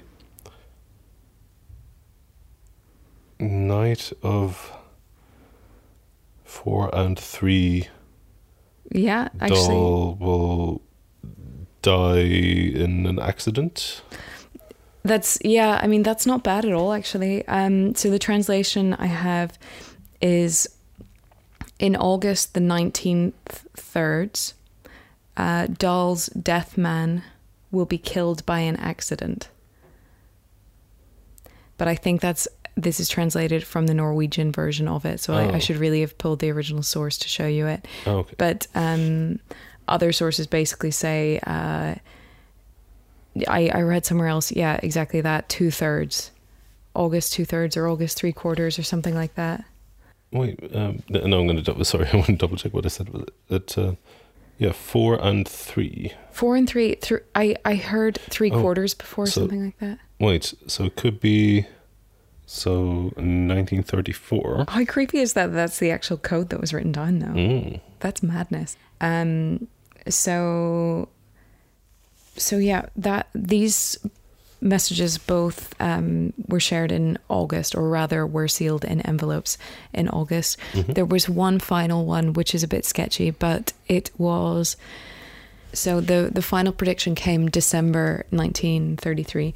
A judge in Fredrikstad told Dagny that um, something bad was going to happen to her husband and uh, he was going to join her two sons. It's all kind of vague and sketchy, Hmm. and we only know about it because it was repeated later. Oh, okay. Um, so not ideal. Basically, there there's some whispers that there were other uh, rumors that um, that Ludwig Senior was was going to uh, something bad was going to happen. Mhm. Um, but there there are a lot of unconfirmed reports. We can't really nail down any other sources. So we basically have three death predictions for the following year Hmm. um, which is quite creepy. Anyway, we go right up to Wednesday, the 8th of August, 1934, a year to the day after the very first prediction. Mhm. Um, so, August 8th, 1934, exactly a year after the first creepy death prediction of Ludwig. Um, Ludwig and his daughter are holidaying at the family summer home called Bellevue, and it's on the island of Henke. Hmm. Ludwig was holidaying with his daughter at this point, it was just the two of them. Um, and Ludwig was swimming. Now, at around three o'clock, his daughter said uh, he went into the water. He was um, just swimming around in the bay, and suddenly she saw him uh, lift his arms and walk under the water. But by this stage, he's so far out you couldn't walk under. But it was as if he just sort of stepped down and sunk, even though he would have had to have been swimming at this point. Okay. Um, so she immediately ran in after him um, to the place that he disappeared from sight because he completely disappeared from sight after walking under the water. And th- there, there is sort of a, a long, uh, shallow portion that you can wade out before hitting the deep water. Um, and and she could see him lying at the very bottom. Um, yeah, I know. It's super creepy. So she managed to to get hold of him and drag him back out um, to to land, and it it gets kind of interesting here. So. If we believe some of the newspapers of the day, uh, the emergency services of, of the time were called immediately and uh, they were unable to revive him. If we believe um, some other papers who spoke about it less favorably, um, she managed to pull him out and basically left him there for a while, then called her mum a couple of hours later And when the mum came out, they decided to wait a little bit longer and then call emergency services, who then said, "Well, he's definitely dead by drowning."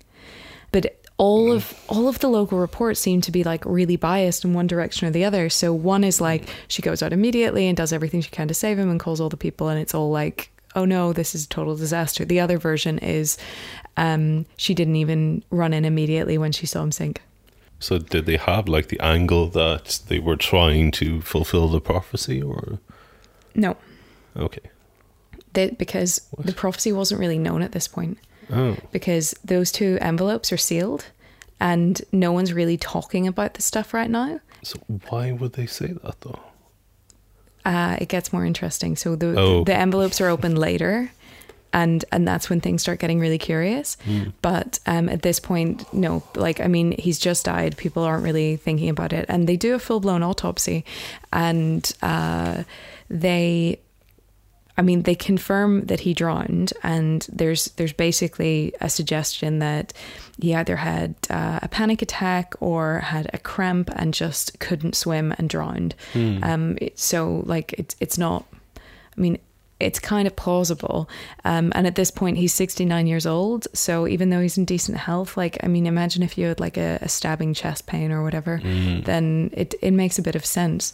Then you wouldn't go with your arms. Well, the only witness we have is you? yeah, So, yeah, true. I mean, who's to say she didn't, I mean, misremember or embellish, or, I mean, her words might have been taken out of context, and then you don't want to change the story that someone else has already changed. like, I mean, who true. knows? True. Um, but the whole thing is really bizarre. And then there's some speculation that he wasn't wearing the swimming clothes that he had been seen wearing. But then it, it, it starts getting sketchy for no real reason. So we'll skip over that. But it, it does look quite odd. Um, but yeah, he, he died at 69, three months before his 70th birthday. After it was initially concluded that he died of drowning, they decide uh, this is now after he's been buried and the whole thing has been put to rest. Um, the body is later exhumed, and uh, Professor Francis Harbitz, um, Okay. he was a pretty senior guy, um, performed a second autopsy. Um, he also determined that uh, Ludwig had died from drowning. However, he also confirmed that there was uh, between the fourth and fifth vertebrae some uh, some damage. Now, it could have been absolutely nothing. Um, it's it's quite difficult to tell, or it could have been something from a uh, an injury, whether it was an old injury or a new injury. It definitely occurred before death. Um, and the cause of death was definitely drowning, but it's not very clear whether it was. Um, it wouldn't have killed him, but it might have been enough to, to cause pain or incapacitation or Cause him to drown, basically. Mm, yeah, maybe, but there there's no reports of anything external that you know there was no bruising or anything that would explain why like that that happened right before death. Yeah. It's just something quite interesting, and in a lot of translated sources, it says uh, there were blows to the neck um, and things like that. But as far as I can tell from original sources, there isn't. Hmm. There's just these uh, cracking or fissures in the area between the fourth and fifth vertebrae. Okay. And again, at his age, it could have happened at any time, but it definitely happened before death. Hmm.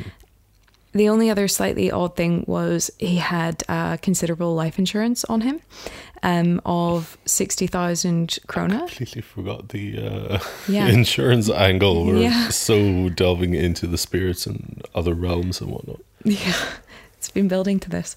Um, so the, the sum was 60,000 krona. I actually somehow managed to forget to look that up in uh, today's money. Um, but apparently it's a lot of money, and the family received two thirds of it um, almost right away and received the rest of it before the end of the year. Hmm. Um, what is quite interesting is the insurance was due to expire when Ludwig turned 70. So Oh. if he hadn't have died between, well, then and November, Yeah. then they would have got nothing. Huh. So, yeah, it's a little bit strange. Um, Timing and easy to plan somehow. Yeah. Um, now the it, it was a really big deal in in Norway. Like a- apparently most Norwegians know about this, Mm-hmm. or at least uh, of of the generation or two above us, and not everyone was convinced that the death was uh, first of all predicted by his daughter legitimately, and second of all that it was actually an accidental death or a drowning. Um, so. Uh, a Supreme Court judge in Norway um, wrote uh, a whole, what do you call it? basically an essay about um, Ingeborg saying under the title of modern witchcraft basically saying that uh, the whole thing was really not confirmed by science and and while he acknowledges that uh, he believes she's able to communicate with her deceased brothers he thinks the whole thing is is quite strange and sketchy and um, we should be really careful about generally communicating with the dead or believing it's possible to communicate with the dead and wanted to as much as possible legally put a stop to spiritualism in Norway. Um, so While at the same time believing that she was legit. I think he was a family friend and he didn't want to speak out against one of the Oh, most okay. popular uh, spiritualists of the time. Shortly after, um, like, this was October 1934, so it's like two months after her dad has died. So maybe Okay. not kick someone while they're dying. Maybe not. no. Um, but it ended up with the media coverage seemingly getting uh, going down one of two paths. You're either on her side or you're not on her side. And if you're on her side, you believe um, the the spiritualism, the seances, everything is completely legitimate. And for the record, her dad believed it 100%. no, of course. Um, and uh, in that case, you believe the death was accidental and that uh, she predicted it because it was inevitable. If you don't, then you're thoroughly against her. You think the whole thing is nonsense. Um, you think spiritualism is dangerous. You think that um, her dad was murdered, and um, you think that it was probably done for the money. hmm So he it, it was it was a bit much. Um, anyway, one of the things that was particularly interesting about the sixty thousand uh, krona sum was that um, not just that if this whole thing had happened three months later, she wouldn't have got any money, but back in the day when Dagny was the city treasurer, it turned out she stole money. Oh, the books weren't um she she yeah she stole money and tried to cover it up in the books but it came out and she stole 60,000 krona huh.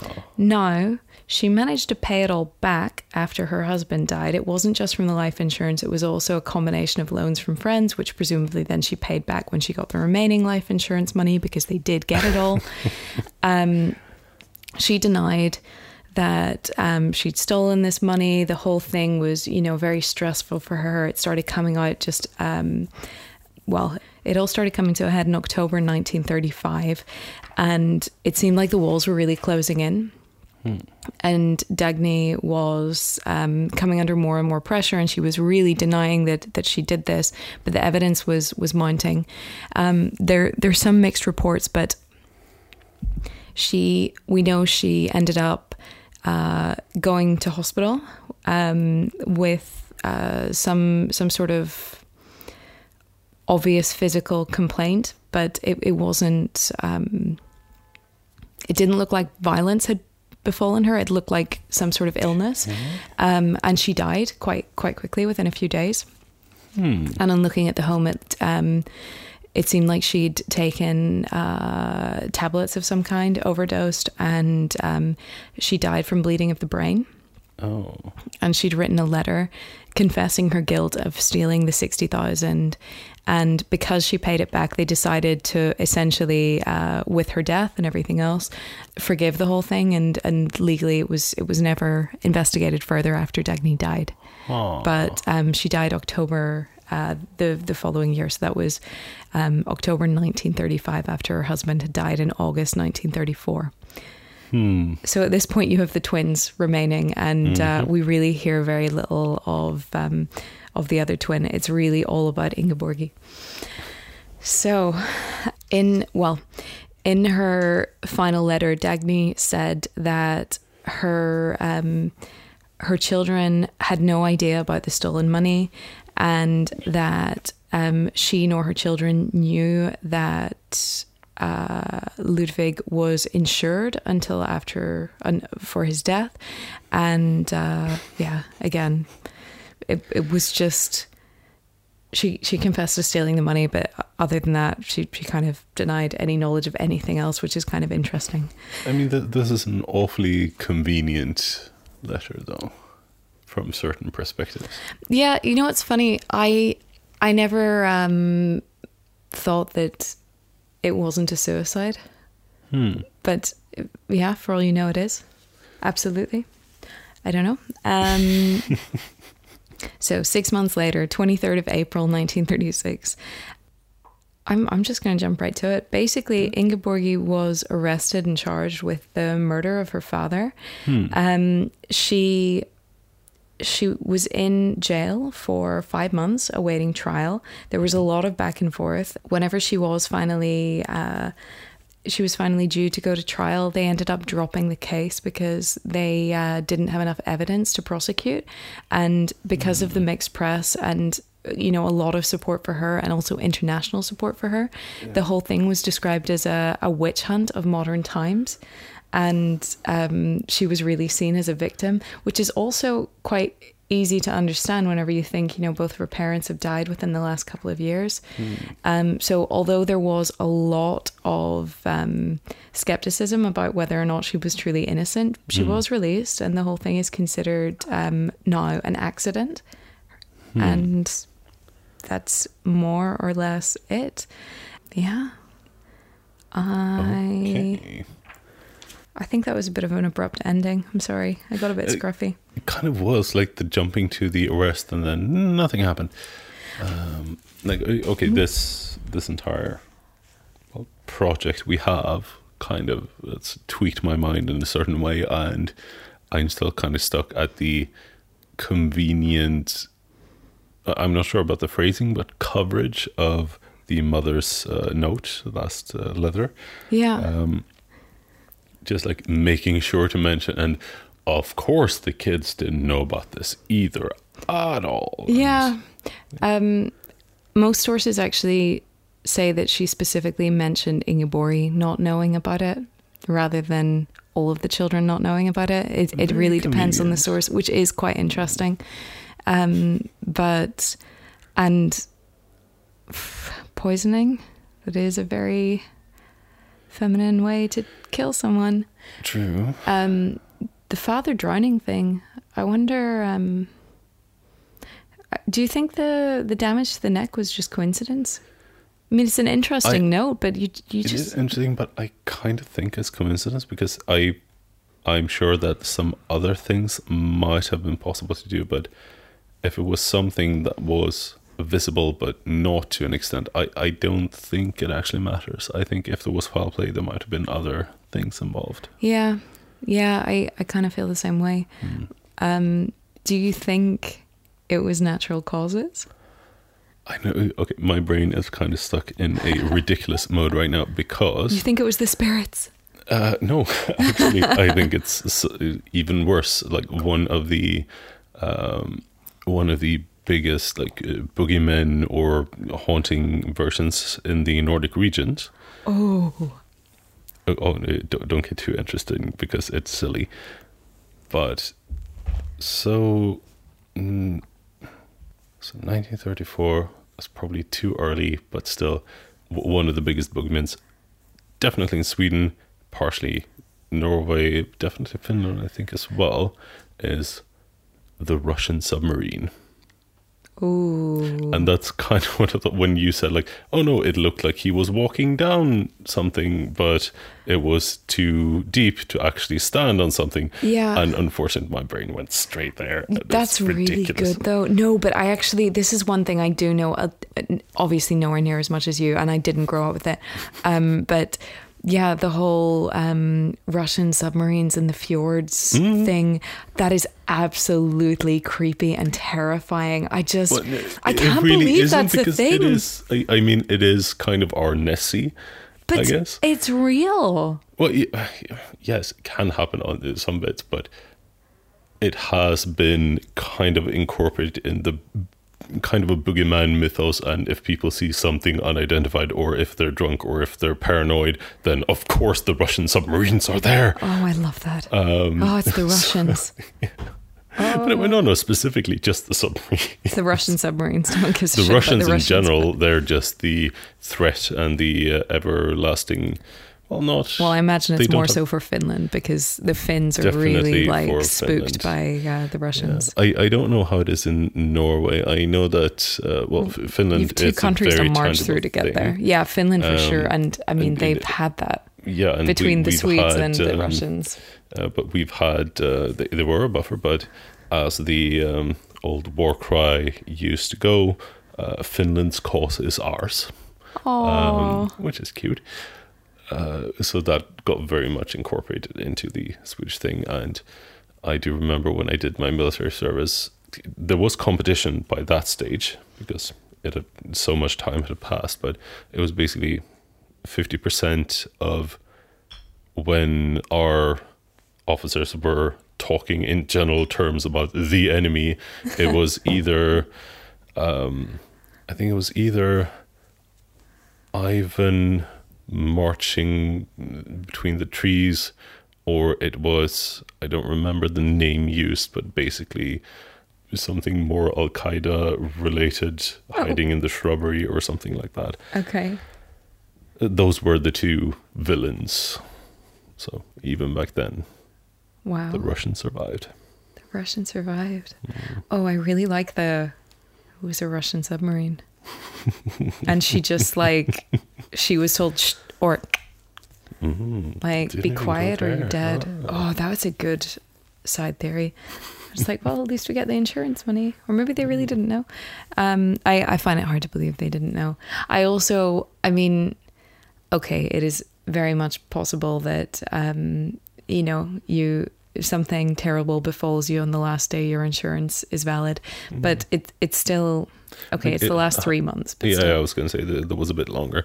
Yeah. But, but at, at the same time, like this goes both ways. Like, on the one hand, it feels pretty natural for an insurance to lapse at that stage. He probably would have gotten a new one, but that would probably have resulted in a smaller payout as well due to age and other risks. Yeah. So I, I don't know why they're talking about it in all the sources as if this insurance would have been gone and that would have been the only insurance ever because I, I have nothing else to back that up. Um, again, in the English sources, a whole bunch of times I found insurance was supposed to expire in a few weeks or was going to expire the next day. And it's like, that doesn't seem to be true at all. Um, but I, I do think it is a pretty interesting coincidence. And if the sealed letters are legit, then is that a way to cover your tracks by saying, "Oh, I predicted it um, because No, it was inevitable, not because I did it"? Why I wouldn't be so stupid? It's like fatal attraction. Like, why would I? it, it is the fatal attraction thing. It, I do think that it would, if there was any other evidence, that would fly better as premeditation than anything else. Not if you're widely accepted as a, an amazing psychic that even Sir Arthur Conan Sir Arthur Conan Doyle says is uh, incredible. Like I said, you have a lot of popular support, but if there were any kind of evidence, Yeah. that would probably have been put forward as, you know, um, She um premeditation. she ended up like going on and having like a pretty good life and she remarried and um I don't know whether like I mean she still seemed to be doing all of her uh seancey things but obviously it was toned down a bit now her dad isn't around anymore. Hmm. um but yeah she she did a lot. She she kept going and I think she had more kids and seemed to lead a pretty normal life. Hmm. well as normal as you can be for a medium. Um but yeah. I don't know. Does it qualify as a mystery? I think so. you understand why like- i was a little bit like mm, No, I do understand, but there is enough, like, partially just having such a focus on the supernatural gifts and that combined with the timing, which is still good timing. mm, I, I think mystery is a good pick. I like it. thank you I, I really like seeing the um, uh, seeing the actual message from beyond as well. I I really wish it had occurred to me to copy over the uh, the Norwegian um, sort of fixed one with the spacing in it. but yeah, I will uh, I will prepare it for our next session. Wait, you did. Sorry if I missed it, but uh, you didn't clarify on the. Um, was it tuberculosis? Oh yeah, so um, I that's why I was saying I'm I'm totally fine with um, telling you now. Apparently, all legitimate. Like it, Okay, it was okay. just like a, a mad accident that befell the the eldest, and uh, genuinely TB that befell uh, the youngest. Fair enough. So, Hmm. but it does make it quite spooky. It does. And the the other uh, brother, the twin Mm. of Ingabori, like I, I always find it so interesting when people are twins and think that there's more of a connection there Mm. or more of a bond or something and no it doesn't doesn't seem to be anything i couldn't find anything on him really Hmm. so many sources didn't even mention him i guess he's not the interesting one Yeah, I was going to say, like, if one has the spotlight, it's, but yeah that's my story it's a good one. Made me think of all manner of mythology and spirituality and Russians. russians Hmm. Oh the russians and their submarines. Okay give give me a um a for example. So you and i we've had a few too, too many drinks. We're in downtown bergen we're like staying a bit outside the city and i point at something in the water and go hey hey hey hey hey. See that? And you say I, I don't know. To, give me give me a give me just to, to give me some example where you know you would go. It's just the Russian submarines, or Oh, it, it would definitely, in these cases, it wouldn't be, oh, it's the submarines. It would be more like, what is that? Is, is that the Russians? and, and like getting worked up and then either running and hiding or trying to see something and then it disappears and like, oh no, they were onto us. They're sneaky bastards. More along those lines. okay, good to know. Oh wow, very nice. Ooh, before I forget, Yes, you had a follow up. I had a side notey thing. Yay! Tell me, tell me, tell me. So you remember, well, you remember your wonderful story about, and I'm still stuck on the Iron Hamster. Or was it uh, the gerbil or Iron Mike? Was it? Iron Mike. No, Yes. was it Iron Mike? Yeah, Michael Malloy. Yeah, yeah, Iron Mike. Yeah. Yeah. So during the part, the the main attraction of him being served antifreeze, Yeah, yeah. I said jokingly something along the lines of, apparently the cure is to drink more. And? I did a quick look up, Oh, amazing. So the preferred antidote for uh, I don't remember the scientific term, but basically antifreeze poisoning Yeah. is uh, fomepizole with ethanol used if this is not available. So he him drinking could have actually helped. Possibly, like I didn't dig deep enough That's for this to be proper sciencey, but I saw this statement of like, no, no, second best bet is using ethanol. Uh, normally, treatment is preferably uh, used uh, intravenously, uh, and I know it's not a one-to-one correlation, but I can imagine that having the Shitload of alcohol in your system, yeah. alcohol levels in his blood like him, that might have helped actually. And feel free to correct me, gentle audience, but I saw this line and I felt I had to say it. That's amazing. Thank you for sharing. Hmm. I love it. This is a fun thing. I, I absolutely love it. Iron Mike actually lasted a hell of a lot longer because once he'd gotten over the hump of his alcoholism, it was all downhill from there until a pipe was shoved down his throat and he was, yeah, gassed. Ugh. True. I was going to say don't take any lessons from these statements, but yeah, okay.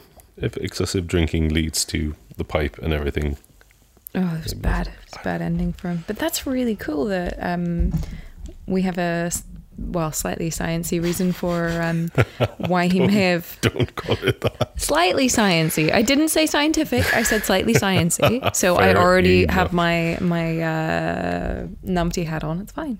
Um, that was. Um, I I have nothing more to share for this week. I feel like this has been a long one, and it's also very late. Yeah, I for some reason I remember saying that mine would be a bit shorter, but it probably wasn't. No, I don't. But um, we covered a lot. I liked it. Everything from you know dating to divination. Yeah. Go us. Mm. um, sorry, I'm tired. And that's our cue. Well, thank you all for listening. Mm, thank you very much. And we will be back next week. And if you want to give us a shout in the meantime, we are on Twitter at Crime by the Bar. Mm, And you can email all your wonderful either conspiracy or spiritual theories to crimebythebar at gmail.com. And you can check out some fun extras on www.crimebythebar.com. including pictures. We have, well, I had a lot of pictures that I didn't show you, but I can make a list.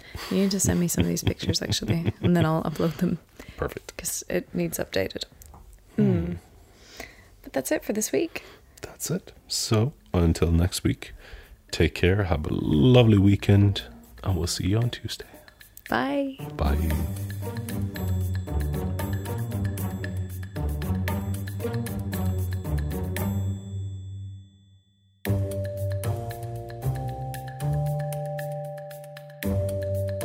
There we go. Mm. Straight as a shepherd's pie. As a what pie? Shepherds. Shepherd's pies are flat. Sounds straight to me. What? No. No. Strange, flat, square. No. No. No. I. Fine. No. I refuse. You Reject my reality. I reject your simile.